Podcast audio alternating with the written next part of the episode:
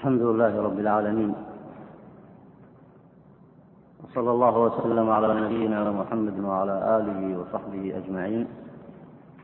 سبحانك اللهم لا علم لنا إلا ما علمتنا إنك أنت العليم الحكيم. أيها الإخوة الفضلاء السلام عليكم ورحمة الله وبركاته.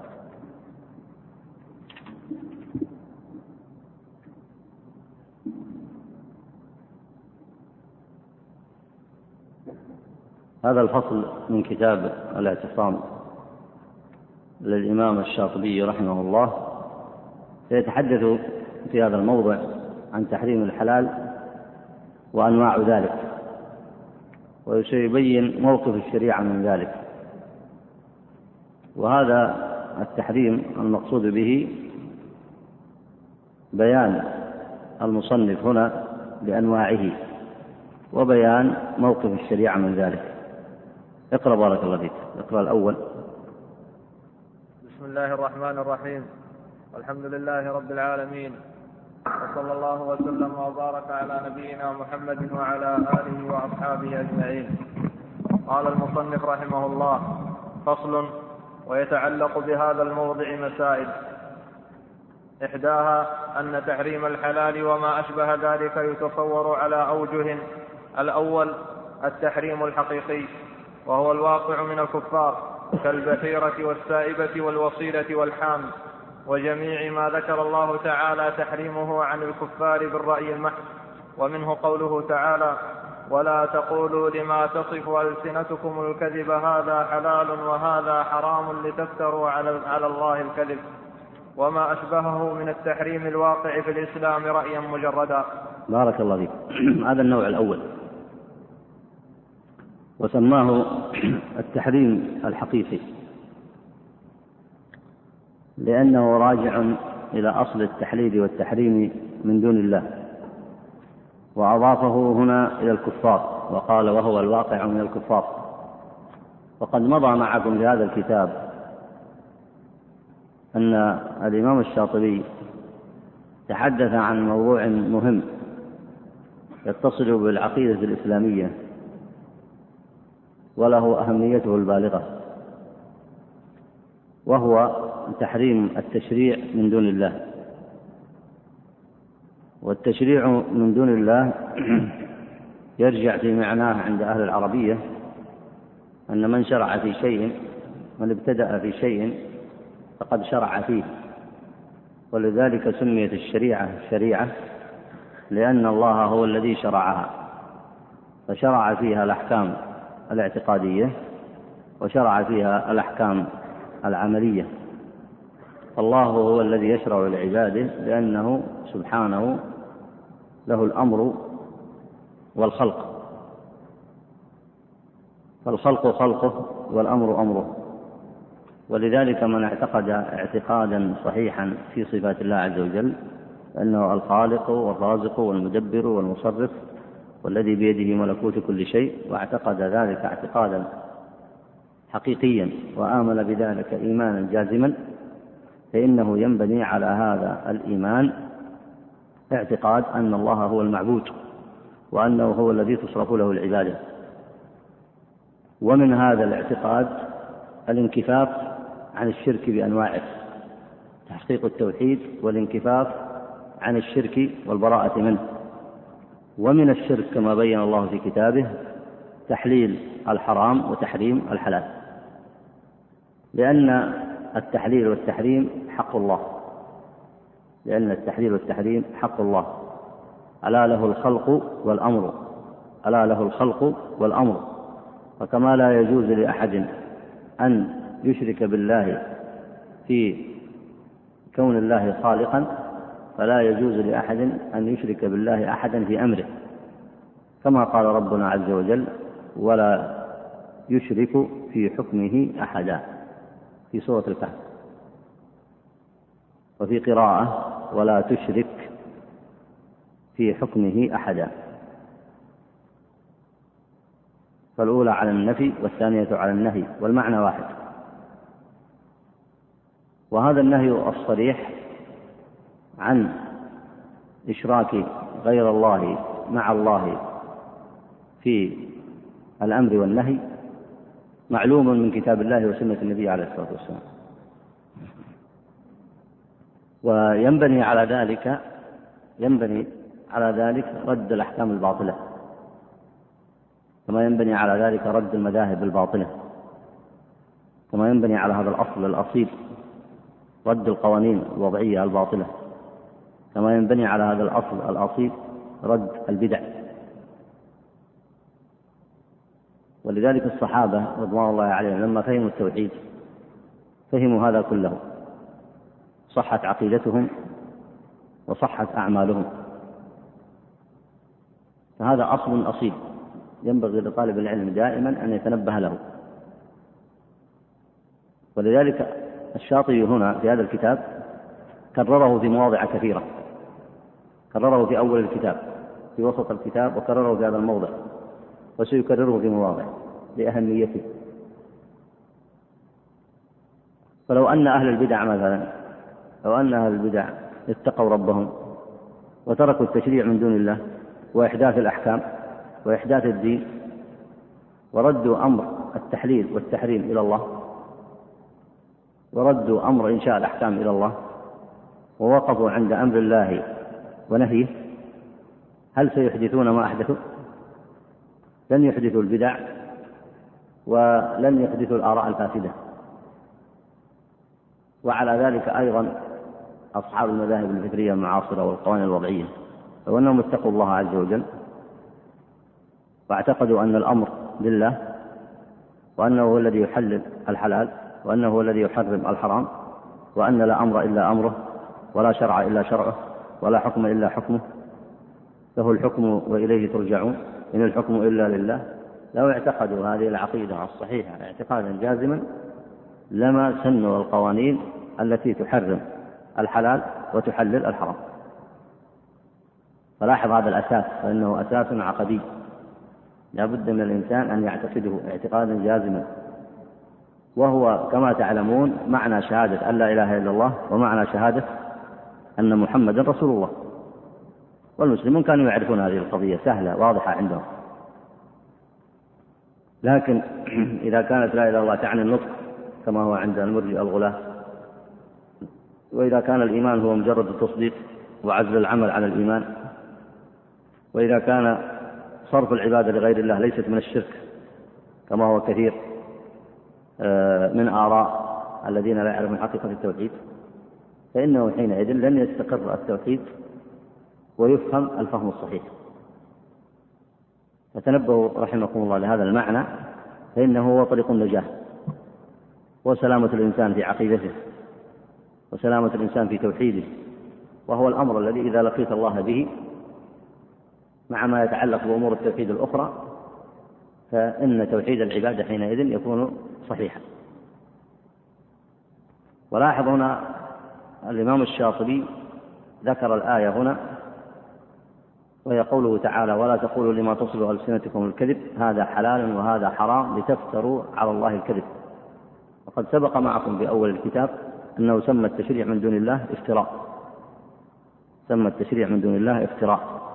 ومن هنا غلظ العلماء وشددوا وبينوا أثر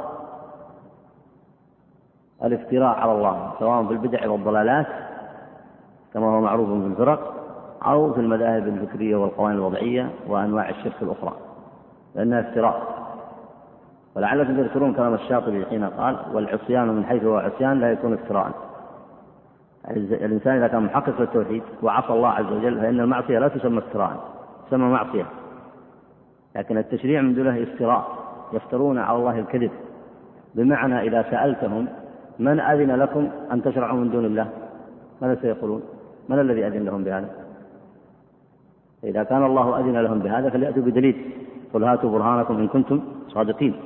كما كان الرسول عليه الصلاة والسلام يحاج المشركين فيما افتروه على الله من التحليل والتحريم من دون الله. وهذا معنى قول الشاطبي وهو الواقع من الكفار. وهو الواقع من الكفار. أي لا يقع من مسلم موحد. مسلم إذا حقق التوحيد لا يقع مثل لا يقع منه مثل هذا الأمر. ومن المناسب أن نشير إلى كلام أهل العلم في هذا الموضع بأنهم من مثل هذا التحريم للحلال أو التحليل للحرام هو افتراء على الله. وسماه القرآن أيضا وصفه بأنه ما تصفه ألسنة الذين يفترون على الله الكذب. لأنه حق الله سبحانه وتعالى. التحليل والتحريم حق الله. فإذا تعدوا عليه فإن هذا الذي يصفونه كذب. وأيضا سماه الله عز وجل ابتغاء حكم الجاهلية. أفحكم الجاهلية يبغون. واعتبره غير سبيل المؤمنين. غير سبيل المؤمنين لأنه مشاق للمؤمنين وسبيلهم. سبيل المؤمنين هي الإيمان. سبيل المؤمنين هي التوحيد. سبيل المؤمنين هو الاعتقاد الصحيح. سبيل المؤمنين هي الطاعة لله ورسوله صلى الله عليه وسلم. سبيل المؤمنين هو التحاكم إلى الشرع سبيل المؤمنين هو تقديم قول الله وقول رسوله صلى الله عليه وسلم. سبيل المؤمنين هو الانكفاف عن الشرك. هذا هو سبيل المؤمنين. فمن شاق الله وعانده وأحل ما حرم وحرم ما أحل فهو مشاق ومعاند لسبيل المؤمنين. وأيضا سماه الله زيادة في الكفر. سماه الله عز وجل زيادة في الكفر كما مضى معكم في الدروس آه، السابقة. وأما اعتذار الكفار والمنافقين عنه فإنه اعتذار غير صحيح غير غير مقبول. يعني ما من أحد يقع في الشرك أو البدع إلا ويعتذر. لكن هذا الاعتذار غير مقبول. فاعتذر المنافقون. عن تحريم الحلال وتحليل الحرام بقولهم والتحاكم إلى غير الشرع اعتذروا بأي شيء. ماذا قالوا؟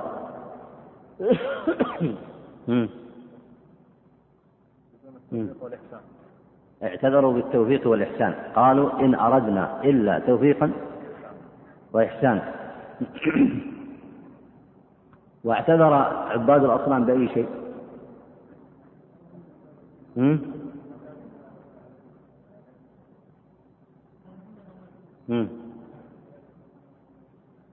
لا في التحريم. في العبادة التحريم والتحرير يدخل في معنى العبادة.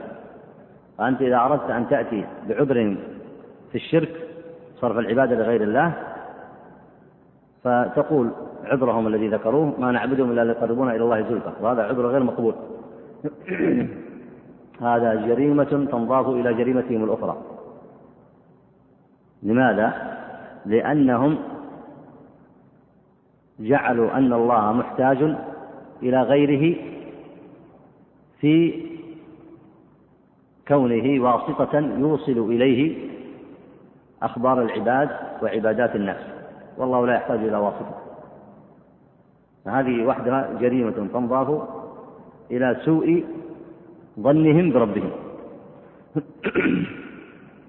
هذا بالنسبة في الاعتذار في ما يتعلق بالعبادة من الناحية الكلية. لكن التحليل والتحريم هو جزء العبادة. فلهم عذر خاص فيه أيضا. من يذكره.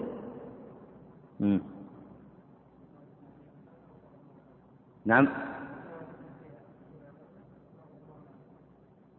لا في دليل أصرح من هذا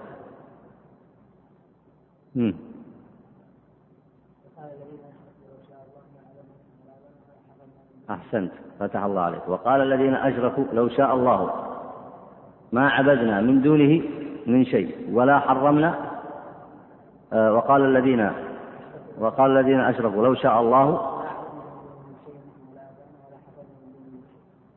الآية كذا ولا؟ أتأكد من الآية لا. آه، الآية قول الله تعالى ولو شاء الله آه، قال قال الذين كفروا لو شاء الله ما عبدنا من دونه من شيء ما حرمنا من دونه من شيء نحن ولا آباؤنا. وقال الذين أشركوا لو شاء الله ما أشركنا ولا آباؤنا ولا حرمنا من دونه من شيء. هذه آية في آية أخرى؟ ما عبدنا من دونه من شيء نحن ولا آباؤنا. ولا أي تأكد تأكد من الآية فهنا في هذه الآية اعتذروا اعتذروا بالقدر كما بين العلماء. اعتذروا بالقدر. أو لو شاء الله ما أشركنا فاعتذروا على شركهم واعتذروا أيضا على التحريم بالقدر وهو اعتذار فاسد. وهذا واضح في قولهم ها؟ ولو شاء الله. يعني لولا أن الله شاء أن نشرك ما أشركنا. وهذا اعتذار قبيح. هذا اعتذار منهم قبيح لأنه كذب على الله. وقال الذين أشركوا لو شاء الله ما عبدنا من دونه من شيء نحن ولا آباؤنا ولا حرمنا من دونه من شيء. فلاحظ هنا ولا حرمنا من دونه من شيء. فاعتذروا عن العبادة. والتحريم من العبادة. التحريم والتحليل من العبادة. فاعتذروا عن ذلك بالقدر. وهو اعتذار كما آه، هو كما بين أهل العلم اعتذار قبيح وجرم جديد لأنه كذب على الله. يعني ما الذي أدراهم أن في مشيئة الله عز وجل أن الله يأمرهم بالشرك؟ والله لا يأمر بالشرك. مثل اعتذارهم قالوا ما نعبدهم إلا ليقربونا إلى الله زلفى. مثل اعتذار المنافقين لما قالوا إن أردنا إلا إحسانا وتوفيقا. فكل هذه الاعتذارات غير مقبولة مردودة لأنها كذب وافتراء على الله. أي نعم.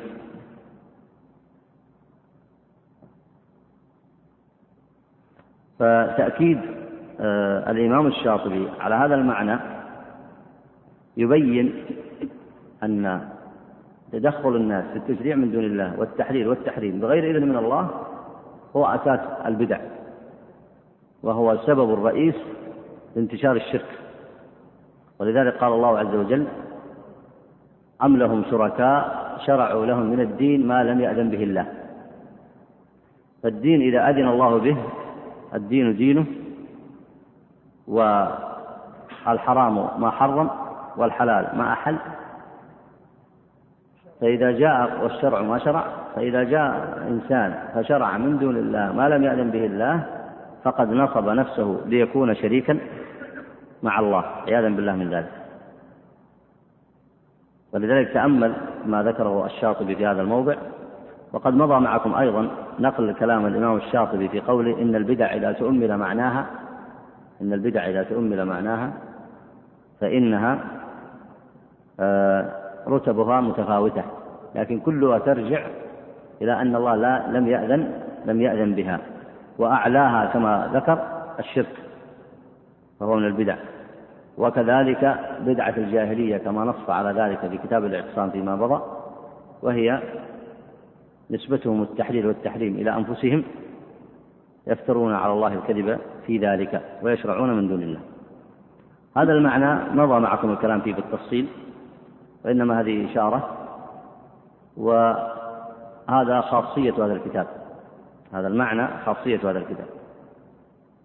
لأن إبطال البدع إنما تكون عند أهل التوحيد الخالص. وإبطال الشرك إنما يكون عند أهل التوحيد الخالص.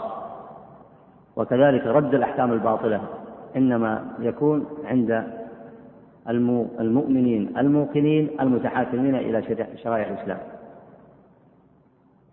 وإلا يضيع الدين. يضيع الدين بسبب الشرك بسبب الخرافات بسبب البدع بسبب الأعراف التي يتحاكم الناس إليها. وهذا الأمر إذا تأمله طالب العلم عرف كيف يصحح علمه وعرف ما تحتاجه البشرية. من بيان التوحيد والنهي عن الشرك وأهمية هذا الباب الذي تكلم فيه علماء السنة وبينوه وأوضحوه ونبهوا عليه. ويلحق بهذا أن على طالب العلم أن يحذر من القول بالرأي المذموم. لاحظ أن الاهتمام الاهتمام بالتوحيد والاهتمام بهذه الأصول يوجه حتى منهجية طالب العلم. ليحذر طالب العلم أن يقول بالرأي المذموم. الرأي المذموم هو المستند إلى غير الشرع. هو المستند إلى غير الشرع. هذا هو الرأي المذموم. المستند إلى غير دليل من الكتاب والسنة. وقد شدد السلف في إنكاره لأنه يؤدي إلى اطراح السنن لأنه يؤدي إلى اطراح السنن تجد كثير من الناس ما يعمل بالسنة. فتش في حاله أو يفتي بخلاف السنة فتش في حاله تجده بنى فتواه على رأي ها؟ على رأي مذموم. وما حمله على اطراح السنة إلا اتباع الرأي المذموم. فالرأي المذموم يقع فيه المسلم. لأنه ليس فيه تحليل وتحريم صراحة. لكن فيه اشتباه في تأويل. لكن أيضا هو من البدع والعياذ بالله. لأن الرأي المذموم مردود والأحكام الباطلة مردودة. فكيف المسلم ينظم علمه أو فكره أو منهجه على رأي مذموم؟ هذا مما يؤدي إلى فساد تفكيره وفساد عمله. ولذلك أجمعت الصحابة والتابعون وأئمة السلف على ذم الرأي المذموم بإجماع. وعليكم بمراجعة هذا الكلام في كتاب إعلام الموقعين لابن القيم رحمه الله. في كتاب إعلام الموقعين لابن القيم في بداية الكتاب فتكلم عن تقسيمات الرأي وذكر ما يتعلق بحكم الرأي المذموم.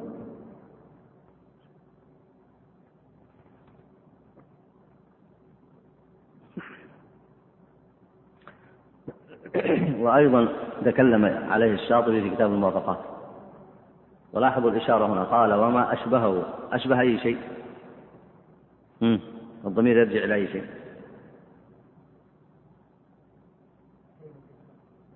أحسنت. إلى التحريم الحقيقي. يعني التحريم بغير إذن من الشرع. أو التحليل بغير إذن من الشرع. يشبهه يشبه الذي عند الكفار التحريم الواقع في الإسلام رأيا مجردا. تأمل العبارة هذه. التحريم الواقع في الإسلام رأيا مجردا. يعني الذين يتبعون الرأي المذموم ويتعلق إما بحديث ضعيف أو بشبهة أو بنحو ذلك أو بنظر عقلي محض. ولذلك لا يصح الاجتهاد بالرأي عند أهل العلم إلا بشرط أن يكون مستندا إلى نصوص الكتاب والسنة سواء أخطأ في ذلك أو أصاب فإن أصاب فله أجران وإن أخطأ فله أجر بناء على ما سبق معكم من الأحاديث في هذا ومن أحاديث عبد الله بن عمرو بن العاص في الصحيح. فتأمل هذا المعنى. لكن رأي يشت... رأي الرأي المذموم هو اللي يستند إلى غير الكتاب والسنة يستند إلى العقل يستند إلى التفكير العقلي المحض. فهذا لا عبرة به. هذا من جنس المذموم الأول في قوله التحريم الحقيقي وهذه وهذه آفة الناس إما أن يشرعون من دون الله وإما أن يتبعون الأحكام الباطلة وإما يتبعون الأعراف الفاسدة وإما أن يتحاكموا إلى غير شرع الله فكيف يصح الدين؟ كيف تكون الاستقامة؟ ومن ذلك أيضا ما بني من آه، النظر على الرأي آه، المذموم وكله شر وإن تفاوتت مراتبه. أي نعم. هذا بالنسبة للأول الذي سماه التحريم الحقيقي. اقرأ الثاني بارك الله فيك. الثاني أن يكون مجرد ترك لا لغرض يكون أن يكون مجرد أن يكون مجرد ترك لا لغرض بل لأن النفس تكرهه بطبعها أو لا تذكره حتى تستعمله. أو لا تجد ثمنه أو تشتغل بما هو آكد وما أشبه ذلك. ومنه ترك النبي صلى الله عليه وسلم لأكل الضب لقوله فيه إنه لم يكن بأرض قومي فأجدني أعافه. ولا يسمى مثل هذا تحريما لأن التحريم يستلزم القصد إليه وهذا ليس كذلك. نعم الحديث أخرجه مسلم من حديث ابن عباس رضي الله عنهما. المصنف الآن سيذكر أنواع. هذا النوع الثاني مجرد ترك لا يفهم الإنسان منه التحريم. بل لا ينبغي أن تفهم التحريم إلا عن طريق الصيغ الصيغ الدالة على التحريم. لذلك ينبغي لطالب العلم أن يحفظ الصيغ الدالة على التحريم على المنع والصيغ الدالة على المشروعية. ويحفظ في هذا ولو بعض الكتب المختصرة في أصول الفقه يحفظ التعريفات. فمثلا في الحديث قال قول النبي صلى الله عليه وسلم إنه لم يكن بأرض قومي فأجدني أعاف. هذا ليس فيه دليل على التحريم ليس فيه صيغة من صيغ التحريم يعني فيه ليس فيه لا تفعل أو أحرمه بلفظ التحريم أو لا أحله أو نحو من ذلك وإنما هو أمر يرجع إلى عادة الإنسان فيما يحب أن يأكل. وما يكره أكله. وهذا واقع في عامة الناس. كل إنسان يختار ما يناسبه. ولذلك قال المصنف إن مجرد الترك مجرد الترك لا يدل على التحريم. مجرد الترك وحتى مجرد الفعل ما يدل على التحريم ولا على التحليل. واستدل بهذا الحديث. فقد يكون الإنسان يترك ما يكره من الطعام أو أو الملبس. كما هو في أكل الضب هنا. وهذا لا يسمى تحريما ولذلك لم يأخذ العلماء من هذا الحديث تحريم أكل الضب. وإن كان النبي تركه لأن النبي لم يحرمه بصيغة من صيغ التحريم المعروفة وإنما قال لا أحبه أجدني أعافه لأنه ليس بأرض قومي كما هو عادة كثير من الناس. لو جيء لك بطعام الآن مثل من طعام أهل السواحل مثلا أو أهل البلاد البعيدة قد لا تستسيغه أنت. فكونك لا تأكله لا يعني أنك تحرمه. ولعلي أضيف مثالا آه، مهم في مسألة الاعتقاد وهو أهم من هذا المثال الذي ذكره وسيذكر المصنف أمثلة أخرى. لكن أذكر مثالا واضحا مثل هذا المثال وأوضح منه. مجرد فعل المعصية مجرد فعل المعصية لا يدل على استحلالها. فهنا مجرد الترك لأكل الضب لا يدل على تحريمه. وكذلك مجرد فعل المعصية كالزنا أو السرقة فعلها لا يدل على أن الفاعل مستحلا لها. لا يدل على أن الفاعل مستحلا لها. اللهم إلا أن يعلم منه الاستحلال. لكن مجرد الفعل لا يدل على ذلك. لأنه المعصية قد تعمل. يأتيها الإنسان شهوة وقد يأتيها استحلالا. فإذا أتاها فالأصل في إتيانها أنه أتاها شهوة. كأن يكذب مثلا ويزني فلا يعلم أنه أتاها استحلالا إلا إذا دل الدليل على ذلك. إلا إذا دل الدليل على ذلك. فمجرد الفعل أو الترك هنا ما يدل على التحريم ولا يدل على آه، الاستحلال. ما يدل إلا بقرينة بأن يعلم منه الاستحلال أو آه، التحريم. أي نعم. الثالث اقرأ الثالث. الثالث أن يمتنع لنذره التحريم أو ما يجري مجرى النذر من العزيمة القاطعة للعذر كتحريم النوم على الفراش سنة. وتحريم الضرع وتحريم الادخار لغد وتحريم اللين من الطعام واللباس. اللين. وتحريم اللين من الطعام واللباس. وتحريم الوطي أو الاستلذاذ بالنساء في الجملة وما أشبه ذلك. وهذا مضى في تفسير آه، في الدرس الماضي. مضى الكلام على ذلك بالتفصيل وذكر المصنف فيه آثارا كثيرة. وهذا النوع الثالث قال أن يمتنع لنذره يعني ينذر أنه يمتنع من هذا الفعل وهذا داخل في باب النذر فهذا يسمى تحريما يسمى تحريما لأنه حرم ذلك الطعام على نفسه كان يحرم زوجته على نفسه أو يحرم نوعا من الطعام على نفسه أو يحرم مثلا النوم على فراش هذا كله داخل في التحريم لكن هذا النوع يختلف عن النوع الأول. النوع الثالث يختلف عن التحريم الأول ولذلك سمى الأول إيش؟ سمى الأول التحريم الحقيقي. لأن الأول يدخل في التحليل والتحريم من دون الله. يدخل في التحليل والتحريم من دون الله ويدخل في التشريع من دون الله. وهذا منع نفسه من بعض ما أحله الله. لكن لاحظ هنا أنه كيف تفرق بين الأمرين؟ مع أن هذا تحريم وهذا تحريم.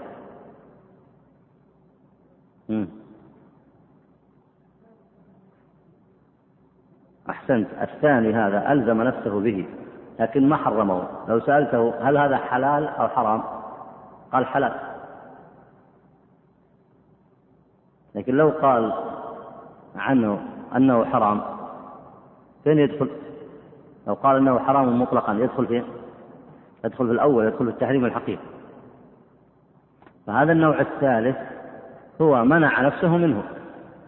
لكن لو سألته هل هو حرام؟ هل هو حرام على الناس على العالمين؟ هل هو حرام في شرع الله؟ يقول لا.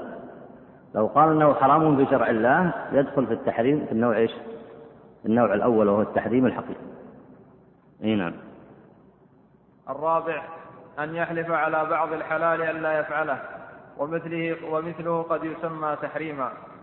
قال إسماعيل القاضي إذا قال الرجل لأمته والله لا أقرب لا أقربك فقد حرمها على نفسه باليمين. فإذا غشيها وجبت عليه كفارة اليمين. وأتى بمسألة ابن مقرن في سؤاله ابن مسعود رضي الله عنه إذ قال إني حلفت أن لا أنام على فراشي سنة. قال فتلا عبد الله يا أيها الذين آمنوا لا تحرموا الآية. وقال له كفر عن يمينك ونم على فراشك. اي نعم وهذا مضى الكلام في الدرس الماضي فلا نعيده. ولاحظوا هنا كلام المصنف قال ومثله قد يسمى تحريما. وهذا بحث لطيف عند المصنف. أراد أن يحصر ما يمكن أن يسمى تحريما ويخرج ما لا يسمى تحريما. ولذلك الثاني أخرجه أو أدخله في, في, في, في اسم التحريم. وهو مجرد الترك. كما هو موجود عندكم الآن في الكتب. أخرجه. والثالث أدخله بقيد. لأنه ليس تحريم كلي وإلا يرجع إلى الأول. الثالث قال وقد يسمى تحريما وقد تفيد. تفيد إيش؟ قد. في مثل هذا الموضع. تفيد التقليد هنا? قال ومثله قد يسمى تحريما فأمره أن لا يحرم ما أحل الله له وأن يكفر من أجل اليمين. فهذا الإطلاق يقتضي أنه نوع من التحريم. وله وجه وله الإطلاق في أي شيء؟ وين موضع الإطلاق هنا الذي يستدل به المصنف؟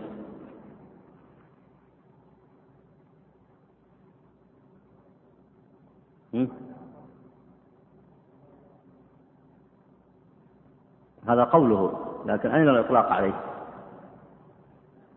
أحسنت. الآية في تفسير ابن مسعود. أطلق الآية عليه.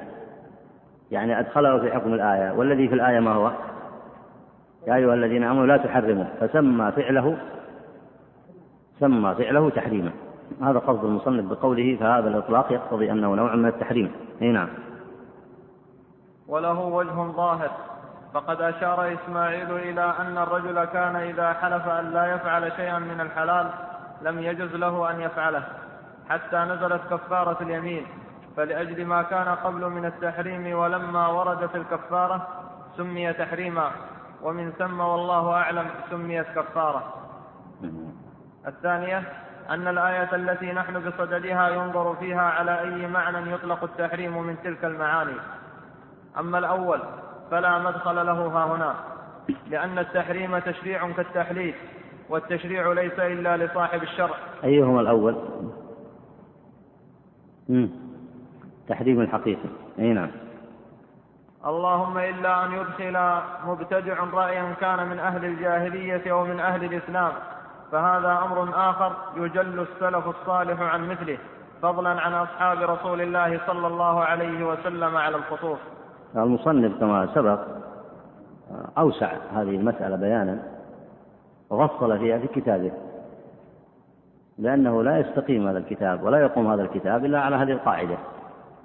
لا يمكن أن تحرم البدع تقضي على البدع على رأسها الشرك بالله إلا بتقرير التوحيد والنهي عن ضده.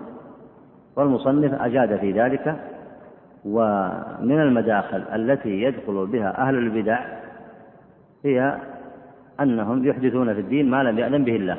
يحدثون في الدين ما لم يأذن به الله سواء في الأصول أو الفروع. وكذلك أهل الشرك عباد الأصنام وغيرهم أحدثوا في الدين ما لم يأذن به الله. أحدثوا الشرك بالله تعالى. فهذا الأمر المصنف أجاد الكلام فيه. ووسع الكلام فيه في مواضع كثيرة. ومن أراد إعادة قراءة هذا الكتاب أو المذاكرة فيه مرة ومرة فليلاحظ هذا المعنى.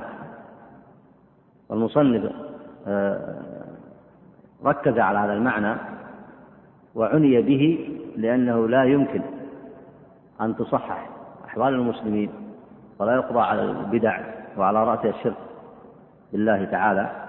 لا يمكن يقضى على ذلك إلا على هذه القواعد المتينة. الإضافة هنا الأخرى التي يضيفها هنا المصنف رحمه الله يقول أنها كأنه يريد أن يقول أن هذا لم يحدث في الإسلام في العصور في عصر الصحابة رضوان الله عليهم. يعني لم يحدث في الناس أنهم كانوا يحللون بغير إذن من الله ولا يحرمون بغير إذن من الله وإنما مرجعهم في التحليل والتحريم هو شريعة الله كتاب الله وسنة النبي عليه الصلاة والسلام. كما أنه لم لم تحدث فيهم لم يحدث في صحابة النبي صلى الله عليه وسلم آه، الشرك ولم يحدث فيهم ولم تحدث فيهم البدع. وذلك لما هو معلوم من صحة اعتقادهم وسلامتهم من ذلك كله وهذا من تكريم الله لهم ولصدقهم في إقامة عبادة الله عز وجل. ولذلك لا يتصور أن يصلح حال هذه الأمة إلا بما صلح به أولها كما قال الإمام مالك رحمه الله. لن يصلح آخر هذه الأمة إلا بما صلح به أولها. وعرى الإسلام التي نقضت في آخر هذه الأمة سبب النقض هو الإخلال بهذه الأصول. سبب النقض هو الإخلال بهذه الأصول. فهذه إشارة من المصنف يقول وهذا الأمر الذي يقع في أهل الابتداع سواء من أهل الجاهلية أو ممن نشأ في المسلمين وهو لا يعرف الجاهلية فابتدع في الدين يقول هذا الأمر يجل أن يقع فيه أحد من السلف الصالح. فضلا أن يقع في أصحاب النبي صلى الله عليه وسلم. وهذا أصل أصيل. هذا من الأصول المحكمات.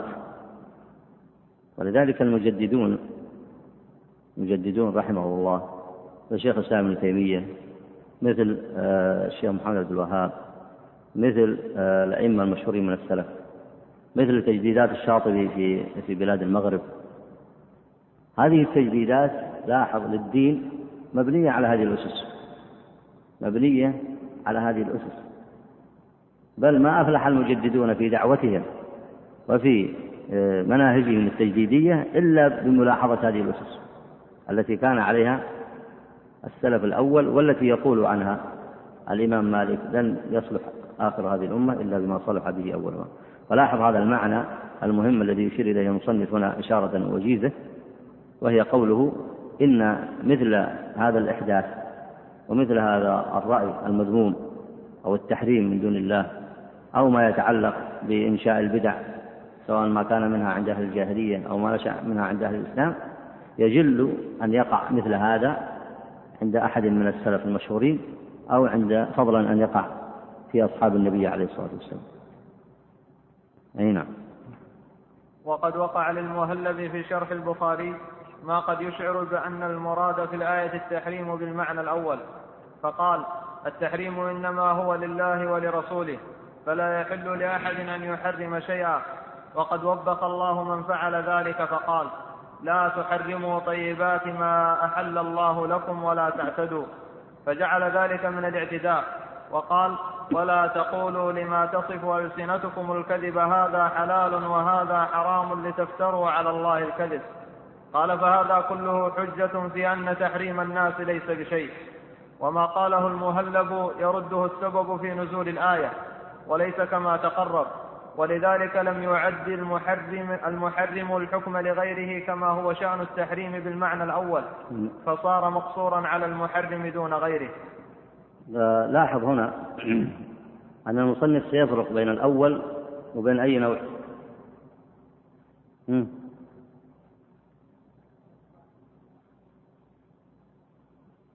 وبين الثالث. بين الأول وبين الثالث ولا بين الرابع؟ بين الأول وبين الرابع. يريد أن يقول أن الرابع يفترق عن النوع الأول لأن الذي يمنع نفسه من شيء لا يعتقد أنه محرم على أنه محرم على سائر الناس ولا يقول بذلك. ولو قال أنه محرم في الشرع نقله هذا الاعتقاد من أن يكون من أصحاب النوع الرابع إلى أن يكون من أصحاب النوع الأول. بما هو معلوم من الدين. آه، بقي الكلام في تفسير المهلب آه، في شرحه للحديث. في كتاب البخاري في شرحه لهذه الآية. عادة المصنف أنه آه، يعتذر ويفرج المسألة إن كان لصاحب القول وجه في ذلك. والمهلب هنا له وجه فيما يذكره. له وجه فيما يذكره. ووجهه أن هذا التحريم يشبه التحريم الأول في أمور. يعني الإنسان لو منع نفسه مما أحل الله هل يعتبر هذا شيئا؟ لا يعتبر شيء ولذلك أسس العلماء على هذا أصلا من الأصول وهو رد الأحكام الباطلة. رد الأحكام الباطلة.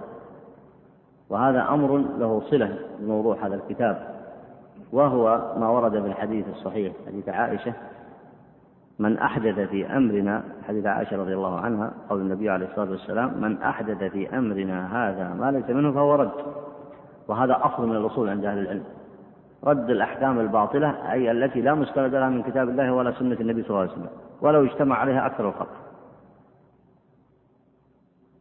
لماذا ترد؟ لأنها ليست بشيء. ليست بشيء. فلذلك قال هنا المهلب وهذا كله حجة في أن تحريم الناس ليس بشيء. لأنك إذا سألتهم قل هاتوا برهانكم إن كنتم صادقين أن الله حرم هذا لم يأتم ببرهان. فهو ليس بشيء.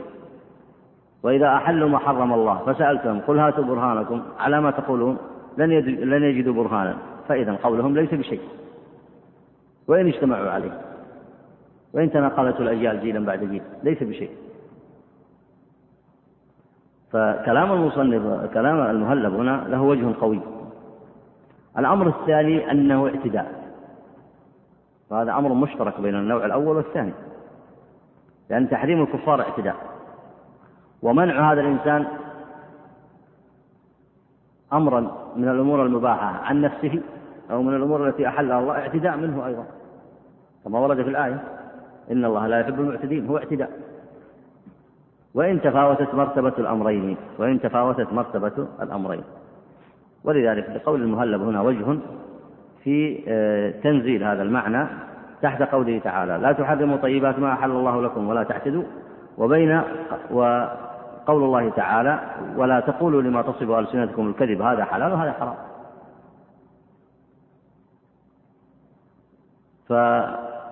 فالإنسان عندما يمنع شيء يمنع نفسه شيئا مما أحل الله فهو اعتداء. ولا شك أن قوله أن هذا حرام عليه هو كذب. كذب. ولذلك لم نعتبر التحريم هذا شيئا كما ذكر أهل العلم هنا. فبينهما اشتراك من أوجه وإن اختلفت مرتبة كل واحد آه، كل واحد منهما. أي نعم. وإن اختلفت مرتبة كل واحد منهما. اقرأ بارك الله فيك. وأما التحريم بالمعنى الثاني فلا حرج فيه في الجملة لأن بواعث النفوس على الشيء أو صوارفها عنه لا تنضبط بقانون معلوم فقد يمتنع الإنسان من الحلال لأمر يجده في استعماله ككثير ممن يمتنع من شرب العسل لوجع يعتريه به حتى يحرمه على نفسه لا بمعنى التحريم لا بمعنى التحريم الأول ولا الثالث بل بمعنى التوقي منه. كما تتوقى سائر المؤلم كما تتوقى كما تتوقى سائر المؤلمات. طيب هذا التحريم بهذا المعنى الذي ذكره المصنف. يدخل معنا هنا في هذا؟ يدخل معنا في موضوع الكتاب؟ امم تفضل. هذا لا يدخل كما سبق في الدرس الماضي. فإراد المصنف هنا له إذا تؤمل إذا تأمله الإنسان ما يدخل هذا لأن هذا مأذون فيه. ولا يسمى تحريما. لا يسمى من التحريم الذي لم يأذن الله فيه. يعني إنسان يمتنع من أكل ما يضره. قد يكون هذا في حقه مطلوب. وهو مطلوب في حقه. ولو كان يضره ضررا محضا ضررا كبيرا فكان يجب عليه أن يتركه. فهذا لا مدخل له هنا والله أعلم. أي نعم. اقرأ المثال الذي بعده. ويدخلها هنا بالمعنى امتناع النبي صلى الله عليه وسلم من أكل الثوم لأنه كان يناجي الملائكة وهي تتأذى من رائحتها وكذلك كل ما تكره رائحته. وهذا أيضا هل يدخل معنا في هذا الموضع؟ هل يدخل في عموم الآية السابقة؟ هل يدخل في آه، ما ذكره المؤلف هنا؟ اللهم إلا أن نعتذر له ونقول أنه يدخل من باب أن يسمي هذا التحريم مأذونا فيه يعني منعك منعك نفسك إياه مأذونا لك. لكن ما يسمى تحريم من عندك لأنك لست أنت الذي تمنع نفسك منه. هل أنت الذي تمنع نفسك منه؟ أو أن الشارع أذن لك في ذلك. الشارع طلب منك ذلك. يعني طلب منك أن تبتعد عن مثل هذا. وكره لك استعماله لأنه في مثل هذا الموضع يؤذيك. أما في الأول كالرجل يمتنع مثلا عن العسل أو عن الطعام الطيب لأنه يضره. في بعض الناس لو أكل طعاما طيبا السكر مثلا طيب لكن اللي معه مرض السكر يضره. ولو استعمله لقيل له أنت أثمت في حق نفسك وهو طعام طيب. وكذلك امتناع النبي عليه الصلاة والسلام امتناع الإنسان من أكل الثوم أو البصل لرائحته الكريهة هذا أمر مأذون له فيه.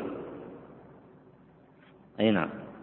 فما يدخل معنا إلا إذا أراد المصنف أن يجعل قسما أن هناك التحريم الحقيقي وهناك مجرد الترك وهناك ما يمنع لنذره وهناك ما يمنع الإنسان نفسه عن طريق الحلف وهناك دخول الإنسان تحت حكم التحريم الشرعي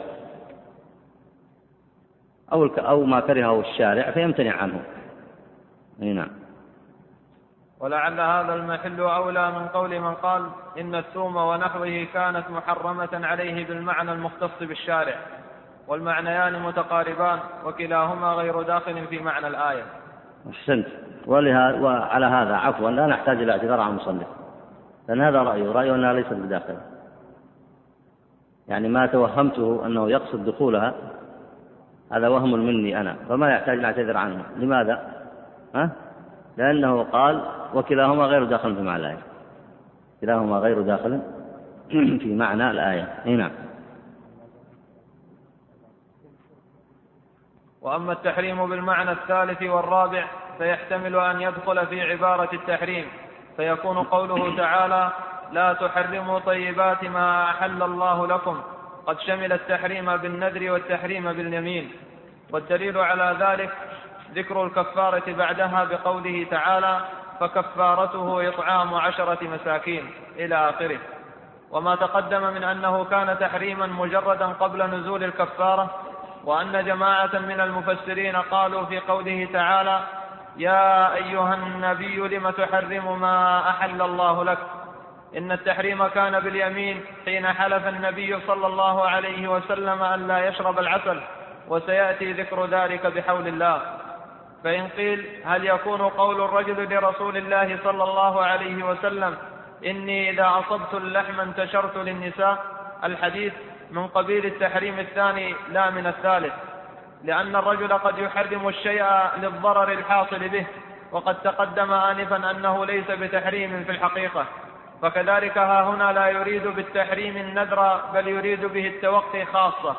أي إني أخاف على نفس العنت وكان هذا المعنى والله أعلم هو مقصود الصحابي رضي الله عنه. لكن هذا سيجيب على المصنف. يعني هذا سيذكر المصنف عنه جوابا وهو أنه ليس في حاجة أن يحرم على نفسه يترك. أو هناك جواب آخر يتزوج. وإذا لم يكن عنده ما يستطيع أن يتزوج به يصوم. وليس بحاجة أن يحرم على نفسه. اذكر الجواب. فالجواب أن من يلحقه الضرر وقت ما, وقت ما يتناول شيئا يمكنه أن يمسك عنه من غير تحريم. إذ التارك لأمر لا يلزمه أن يكون محرما له. محرما. محرما له. فكم من رجل ترك الطعام الفلاني أو النكاح لأنه في ذلك الوقت لا يشتهيه أو لغير ذلك من الأعذار حتى إذا زال عذره تناول منه وقد ترك عليه السلام أكل الضب ولم يكن تركه موجبا لتحريمه.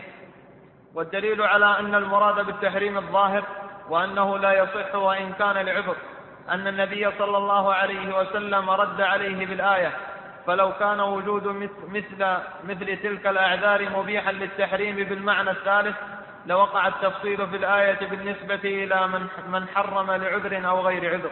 أي نعم، والصحيح كما ذكر المصنف غير.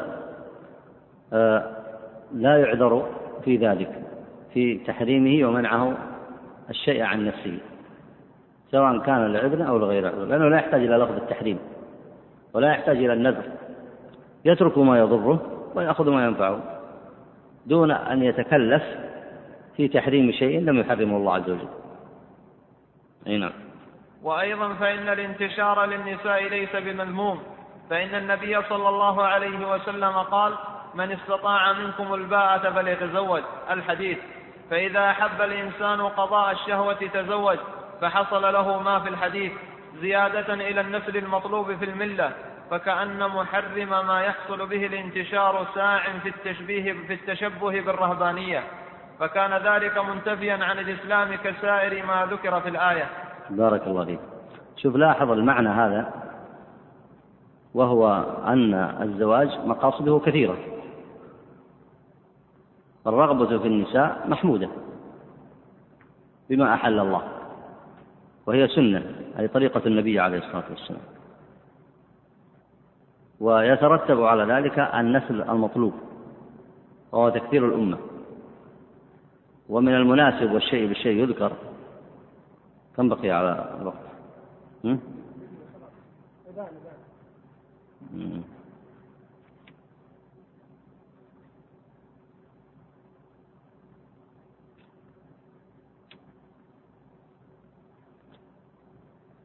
في ندوة طبية آه، ذكروا فيها. تفضل.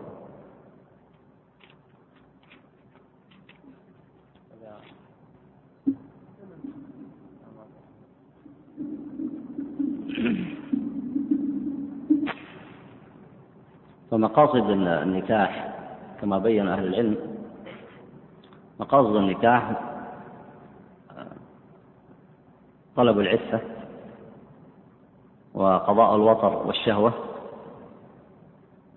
والاستمتاع ومن مقاصده أيضا الألفة وكثرة النسل كثرة النسل ويترتب على ذلك كما هو معلوم صلة الأرحام فمقاصده في شريعة الله عز وجل مقاصده عظيمة. لكن تتحقق كما هو معلوم بالنكاح الصحيح. لا تتحقق هذه المقاصد إلا بالنكاح الصحيح الذي شرعه الله عز وجل وبين شروطه وأركانه ومقاصده. بعكس أنكحة الكفار فإنه كما هو معلوم لا تعرف صلة الأرحام لأن الأسرة لا تنبني بناء صحيحا. ثم أيضا يكثر كما هو معلوم عندهم الإباحية سواء من الأنكحة الفاسدة أو من الإباحية التي لا ترتبط بنكاح أصلا. فما ذكرته لكم في الإشارة في هذه الندوة في ربط النسل هنا بمقاصد النكاح أنهم الآن ويمكن قبل فترة ما أستطيع أن أحدد اكتشفوا أن حبوب منع الحملة هذه تؤدي إلى تقليل النسل من جوانب كثيرة.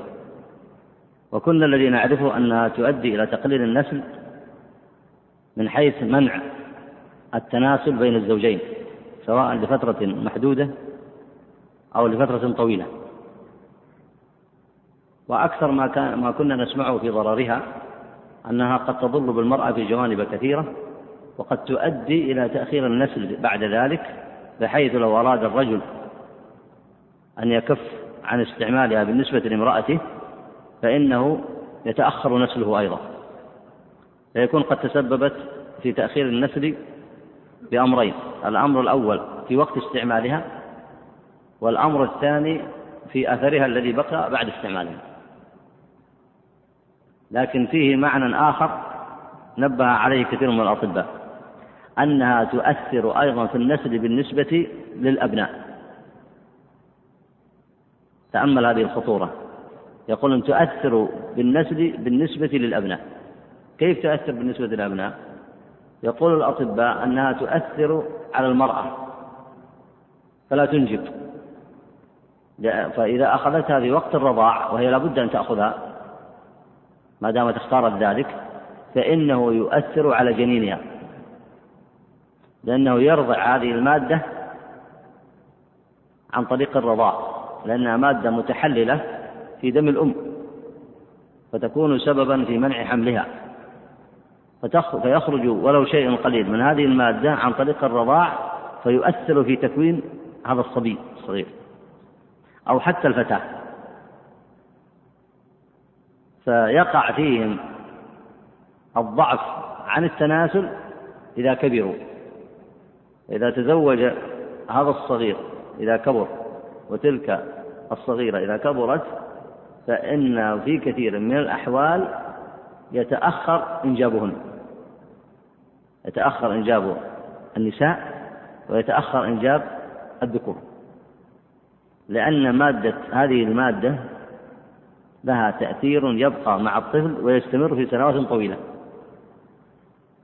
هذا ما سمعته اليوم في في ندوة طبية. عن ما يتعلق بحبوب منع الحمل. فتأمل ضررها العاجل وضررها الآجل حتى بالنسبة للصغر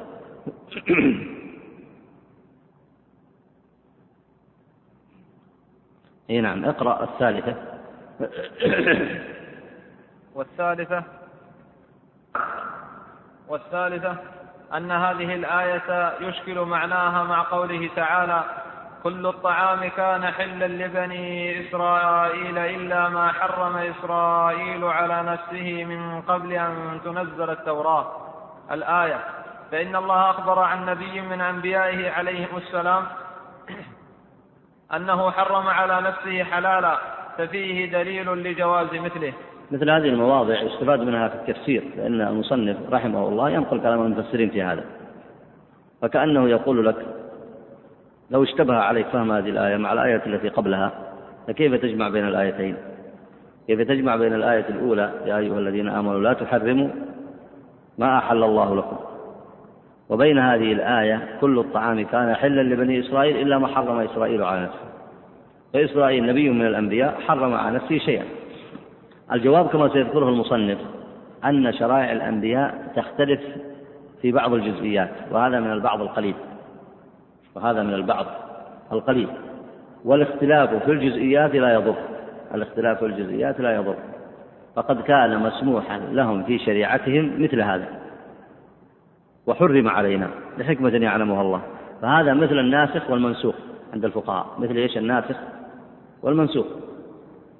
مثلا الآن المسلمون في عهد النبي عليه الصلاة والسلام كانوا يصلون إلى بيت المقدس قبلة لهم ستة عشر شهرا أو سبعة عشر شهرا. ثم أمر الله عز وجل نبيه أن يتوجه إلى إلى الكعبة المشرفة. فالتوجه إلى الكعبة المشرفة حكم ناسخ للأمر الأول الذي كان مشروعا. والأول يمثل مقصدا من مقاصد الشريعة والثاني يمثل مقصدا من المقاصد والله عز وجل هو الحكيم بعباده ويختار لهم ما شاء. كذلك في الشرائع التي قبلنا قد قد يكونوا متعبدين ببعض الأحكام الجزئية ثم تنسخ في شريعتنا لحكمة يعلمها الله عز وجل. ومعلوم مثلا أن سليمان كان له مائة امرأة أو يزيد كما ثبت في الصحيح أنه أقسم ذات ليلة قال والله لأطوفن الليلة على مائة امرأة تنجب كل امرأة منهن غلاما يجاهد في سبيل الله. ها؟ ونسي أن يقول إن شاء الله. ونسي أن يقول إن شاء الله. وهذا تجدونه عند تفسير قول الله تعالى في سورة الكهف. آه، أعوذ بالله من الشيطان الرجيم. ولا تقولن لشيء إني فاعل ذلك غدا إلا أن يشاء الله. فكانت النتيجة أن سليمان عليه السلام والله يربيه يربي أنبياءه سبحانه وتعالى أنه في نهاية المطاف لم يجد من المئة امرأة إلا واحدة ولدت غلاما ناقصا. قال النبي عليه الصلاة والسلام لو قال إن شاء الله لولدت كل امرأة منهن غلاما يجاهد في سبيل الله. لاحظ في شريعتنا أن النبي عليه الصلاة والسلام أذن له في كم أذن له من النساء؟ في تسع. أذن له في تسع. فمثل الاختلاف هذا لا يضر. كذلك هنا في بني في, في إسرائيل آه، كان الله أحل له الطعام فحرم على نفسه كما ورد في أسباب النزول أكل لحم الجزور في بعض الروايات. لكن هذا كان مأذون لهم في شريعتهم وشريعتنا نسخت هذا. نسخت أن تحرم على نفسك لحم لحم الجزور أو غيره من الطيبات. أي نعم وهذا هو الجمع بين هاتين الآيتين. أي نعم اقرأ بارك والجواب أن لا دليل في الآية. لأن ما تقدم يقرر أن لا تحريم في الإسلام فيبقى ما كان شرعا لغيرنا منفيا عن شرعنا كما تقرر في الأصول. خرج القاضي يعني تقرر في الأصول في أصول الفقه يقصد عند أهل العلم أن ما ورد في شريعة من قبلنا شريعة لنا ما لم يرد شرعنا بخلاف بنسخه. نعم. اقرا بارك خرج القاضي إسماعيل وغيره عن ابن عباس رضي الله عنهما أن إسرائيل النبي يعقوب عليه السلام أخذ عرق النسى أخذه أخذه. أخذه عرق أخذه عرق النسى فكان يبيت عليه زقا فجعل عليه إن شافاه الله ليحرمن العروق وذلك قبل نزول التوراة. قالوا فلذلك نسل اليهود لا يأكلونها. وفي رواية جعل على نفسه أن لا يأكل لحوم الإبل. قال فحرمته اليهود. وعن الكلبي أن يعقوب عليه السلام قال إن, إن الله شافاني لأحرمن أطيب الطعام والشراب. أو قال أحب الطعام أو الشراب إلي. فحرم لحوم الإبل وألبانها. قال القاضي الذي نحسب والله أعلم أن إسرائيل حين حرم على نفسه من الحلال ما حرم لم يكن في ذلك الوقت منهيا عن, عن ذلك. وأنهم كانوا إذا حرموا على أنفسهم شيئا من الحلال حرم عليهم. كما كان الحالف إذا حلف أن لا يفعل شيئا من الحلال لم يجز له أن يفعله حتى نزلت كفارة اليمين. قال الله تعالى قد فرض الله لكم تحلة أيمانكم. والحالف إذا حلف على شيء ولم يقل إن شاء الله كان بالخيار. إن شاء فعل وكفر وإن شاء لم يفعل. مع إضافة ما ورد في الحديث أنه إذا كان خيرا عليه أن يسارع فيه ها؟ فليكفر عن يمينه ويأتي الذي هو خير. حتى وإن كان مخير لكن يندب له أن يسارع فيما هو خير ويأتيه ويفعله ويكفر عن يمينه. نعم اقرأ بارك الله قال وهذه الأشياء وما أشبهها من الشرائع. يكون فيها الناسخ والمنسوخ فكان الناسخ في هذا قوله تعالى يا أيها الذين آمنوا لا تحرموا طيبات ما أحل الله لكم. هذا ناسخ لما ورد في شرائع من قبلنا في مثل قصة إسرائيل عليه السلام. هذا ناسخ هذه الآية في سورة المائدة ناسخة لذلك. نعم. قال فلما وقع النهي لم يجز للإنسان أن يقول الطعام علي حرام وما أشبه ذلك من الحلال. فإن قال إنسان شيئا من ذلك كان قوله باطلا. وإن حلف على ذلك بالله كان له أن يأتي الذي هو خير ويكفر عن يمينه. أي نعم هذا سبق الكلام فيه. فنكتفي بهذا الموضع. ومن المناسب أن نشير فيما بقي من حتى تقام الصلاة. نشير إلى أن آه، الاختلاف في آه، الشرائع من الناحية الجزئية في شريعتنا وشريعة من قبلنا لا يضر ولذلك حكاه الله عز وجل في كتابه فقال سبحانه وتعالى لكل منكم آه، جعلنا شرعة ومنهاجا. فتأمل هذا أي لكل منكم أنتم أيها المسلمون في من أتباع الرسل جميعا عليهم الصلاة والسلام من لدن آدم عليه السلام إلى نوح وإبراهيم وموسى وعيسى وسائر الأنبياء إلى محمد صلى الله عليه وسلم جعلنا لكل منكم أي على سبيل الاختصاص شرعة ومنهاجا وهذا فيما يتعلق بالأحكام فيما يتعلق بالأحكام الجزئية فيما يتعلق بالأحكام الجزئية. أما في أصول الشرائع وكليات الدين أما في أصول الشرائع وكليات الدين فإن الشرائع الإسلامية من لدن آدم عليه السلام إلى محمد صلى الله عليه وسلم واحدة. وهذا معنى عظيم جدا ينبغي أن يتنبه إليه طلاب العلم وأن يعلموه الناس. ولعل هذا السؤال الوارد هو قريب من هذا الموضع الذي نتكلم فيه فيقول هنا هل يمكن أن يكون هناك اختلاف جزئي في التوحيد الذي جاء به الأنبياء؟ فالجواب لا. ليس هناك اختلاف في الكليات وليس هناك اختلاف في الأصول. بمعنى أيها الإخوة الكرام تنبهوا لهذا المعنى فإنه مهم. ولو عقله عوام المسلمين وفهموه لشاركوا في قضايا الدعوة الإسلامية تربية بيوتهم وأنفسهم مشاركة كبيرة. وهو من الأمور السهلة الواضحة البينة المحكمة التي يسهل إدراكها وتسهل معرفتها ويسهل القيام بها من حيث التعليم والتربية وهي أساسيات مشتركة بين الأنبياء جميعا عليهم الصلاة والسلام. فالذي شرعه الله لأنبيائه هو التوحيد وهو عبادة الله سبحانه وتعالى. وشرعه له لهم جميعا.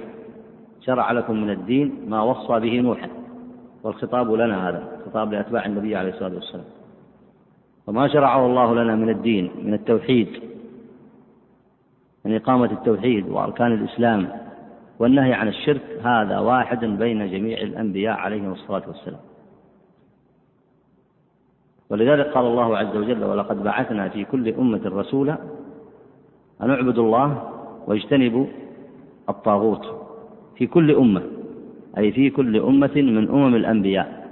الأمر بعبادة الله الأمر بتوحيده الأمر بتقواه الأمر بالاستقامة على حكمه الأمر باتباع شرعه. وفيها أيضا محبته وخوفه والتعلق به صرف العبادة له والذبح له والنذر له والطواف ببيته العتيق والسجود له والرغبة إليه والولاء للمؤمنين والعداء للمشركين والتبرؤ من أهل الشرك. هذا كله في شرائع الأنبياء عليهم الصلاة والسلام. وهذا مما أجمع العلماء على بيانه. لم يختلف فيه أحد من أهل العلم. لم يختلف فيه أحد من أهل العلم. ذلك هو دين الله عز وجل الذي شرعه لأنبيائه عليهم الصلاة والسلام. والذي كان عليه أتباع الأنبياء أتباع موسى وعيسى وإبراهيم ونوح وسائر الأنبياء عليهم الصلاة والسلام. وهو الذي يجب على المسلمين التمسك به. ولذلك أشار الله إلى هذا المعنى بين الله هذا المعنى في قوله إن الدين عند الله الإسلام. إن الدين عند الله أي الدين الذي شرعه لجميع أنبيائه ولجميع عباده في الأرض كلها وفي الدهر كله هو الإسلام. وهذا من الأمور المشتركة بين جميع الأنبياء عليهم الصلاة والسلام. وتأملوا هذا الأصل العظيم وهو الأمر بعبادة الله والنهي عن الشرك وتحريم أنواع الشرك كلها. لو اجتمع عليه المسلمون في هذا العصر لاجتمعوا على ما اجتمع عليه الأنبياء عليهم السلام وحواريهم. هذا المعنى الأول. المعنى الثاني وجوب اتباع الرسل عليهم الصلاة والسلام. هذا أمر مشترك بين جميع شرائع الأنبياء. ولا يقبل الله عز وجل دينا من إنسان إلا بتحقيقه. والدليل عليه قول الله تعالى وما أرسلنا من رسول إلا ليطاع بإذن الله. وما أرسلنا من رسول إلا ليطاع بإذن الله. فمن لم يطع الرسول لم يستفد منه. وإذا لم يطع الناس الرسول عليه الصلاة والسلام فإنه حينئذ لم يحقق الفائدة من الانتماء إليه أو التصديق به. فلذلك اشترك الإيمان بالنسبة للرسل جميعا تصديقهم فيما أخبر واتباع ما أمروا به والانتهاء عما نهوا عنه وألا يعبد الله إلا بما جاء على ألسنتهم من شريعة الله عز وجل. هذا أمر مشترك بين الأنبياء. هذا أمر مشترك بين الأنبياء عليهم الصلاة والسلام. ومن هذا المعنى التحاكم إلى شرائعهم. يجب على كل أتباع نبي في وقته التحاكم إلى شريعته والعمل بها. الأمر الثالث إن من أثر التحاكم إليها والعمل بها هو تطبيق مقاصدها في كليات الشرائع في واقع الناس. وهذا أمر مشترك. يعني من أبرز مسائل العمل كما تعلمون من من أبرز مسائل الإسلام الظاهر إقامة الصلاة وهذا مشترك بين الأنبياء جميعا عليهم الصلاة والسلام. كما قال الله عز وجل عن موسى وأقم الصلاة لذكري. وكما مدح أنبياءه بإقامة الصلاة. وفي الحديث الصحيح ما من نبي إلا وحج. هذا البيت. هذا مشترك بين الأنبياء جميعا. وكذلك التزكية وما يتعلق بها مشترك بين الأنبياء جميعا عليهم الصلاة والسلام. وكذلك الصيام. نسأل الله أن يبلغنا وإياكم رمضان. لما ذكره الله في كتابه وأمرنا به